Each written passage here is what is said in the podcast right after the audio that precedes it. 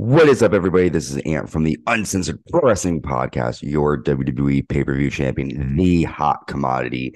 And I'm here to give a quick recap of WWE Friday Night SmackDown from February 3rd, 2023, live in Greenville, South Carolina. This is going to be a very quick episode as um, we are now past that past week. This episode is two weeks late.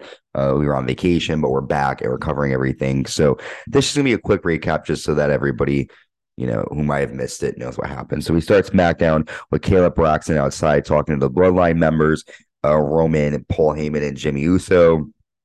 Kayla asks, you know, what does it mean now that Jey Uso has left? And Paul Heyman says that we cannot confirm nor deny that Jey has left the bloodline. So there's definitely some tensions coming out of Royal coming out of Royal Rumble. And um, so we're going to talk about that in a little bit. So we have our finals of the tag team tournaments: Ricochet and Braun Strowman taking on Imperium with the WWE Intercontinental Champion Gunther by Imperium side. And we know that this match, the winners of this tag match, will go on to take on the SmackDown Tag Team Champions, the Usos, next week on SmackDown. So let's dive into some of this action here. Kaiser nails an uppercut to Ricochet, and Braun runs through Giovanni Vinci outside. Vinci nails a leaping splash off the top rope onto Strowman outside. Ricochet nails a springboard crossbody to Kaiser and a springboard forearm and standing shooting star press to Vinci and still gets a two count. Imperium nails running knees to Ricochet and a double drop kick to Braun off the apron. Geo nails a delayed Virgo suplex, but Braun breaks it up.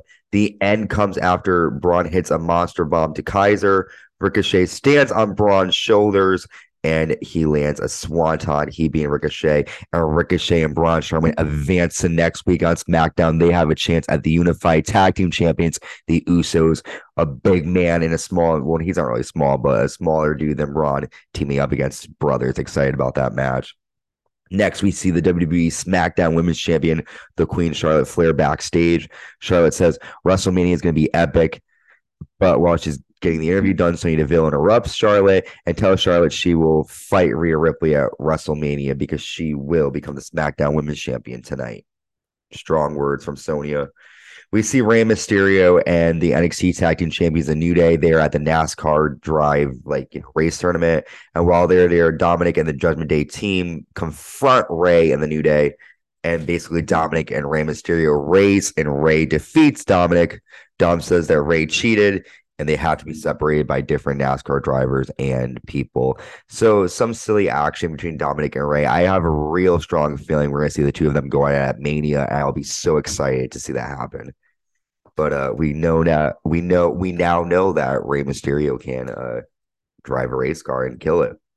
Next, we have our SmackDown Women's Championship on the line. The SmackDown Women's Champion Charlotte Flair defending against Sonya Deville. Charlotte nails a back suplex and a big boot and gets a two count. Sonya nails a flying knee and gets a two. Charlotte misses a moonsault and tries to send Sonya into the and Sonya tries to send Charlotte into the post. However, Charlotte counters into a figure eight, and SmackDown Women's Champion Charlotte Flair is still heading to WrestleMania to take on the Royal Rumble winner, Rhea Ripley. Next, we see the Bloodline backstage. Roman says to to Jimmy, "Don't you find it disrespectful for Jey to walk out and not communicate with us? Don't you have a title shot next week? I'm going to ask you again. Have you talked to your brother?" And Jimmy says, "And I'm telling you again, he'll be there for me." Roman says, "Well, will he be there for us?" Solo, have you talked to him? Roman says, "It is WrestleMania season. I want to know where your brother is. Find him now."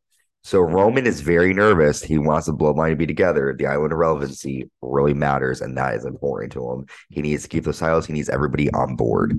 Next, we have the Brawling Brutes taking on the Viking Raiders with Valhalla. Um, this is a quick match. Vikings get the win with a finisher. After the match, Drew and Sheamus fight with the Raiders, and they take out the, the Viking Raiders. I think it happens like on the stage on the ramp. So obviously, there's drama between McIntyre and Sheamus and the Raiders. Next, you see a promo where Bray Wyatt is in a rocking chair backstage. And this is kind of creepy how he places his hand on the chair and then jumps onto the screen. And that scared the shit out of me as a fan. I jumped right back. Next, we have our qualifying match for the Elimination Chamber Fatal Four Way. Shotzi taking on Zelina Vega, Natalya, and Shayna Baszler. Here are some notes on this one. Zelina tosses Shotzi into the railing. Liv and Raquel Rodriguez watch from outside. Both of them are in the Elimination Chamber match, and Liv gives Raquel a dirty look during the seat during the segment. Zelina nails a really cool code red, and Shayna breaks it up. Shayna nails a knee to Natalya and gets it too.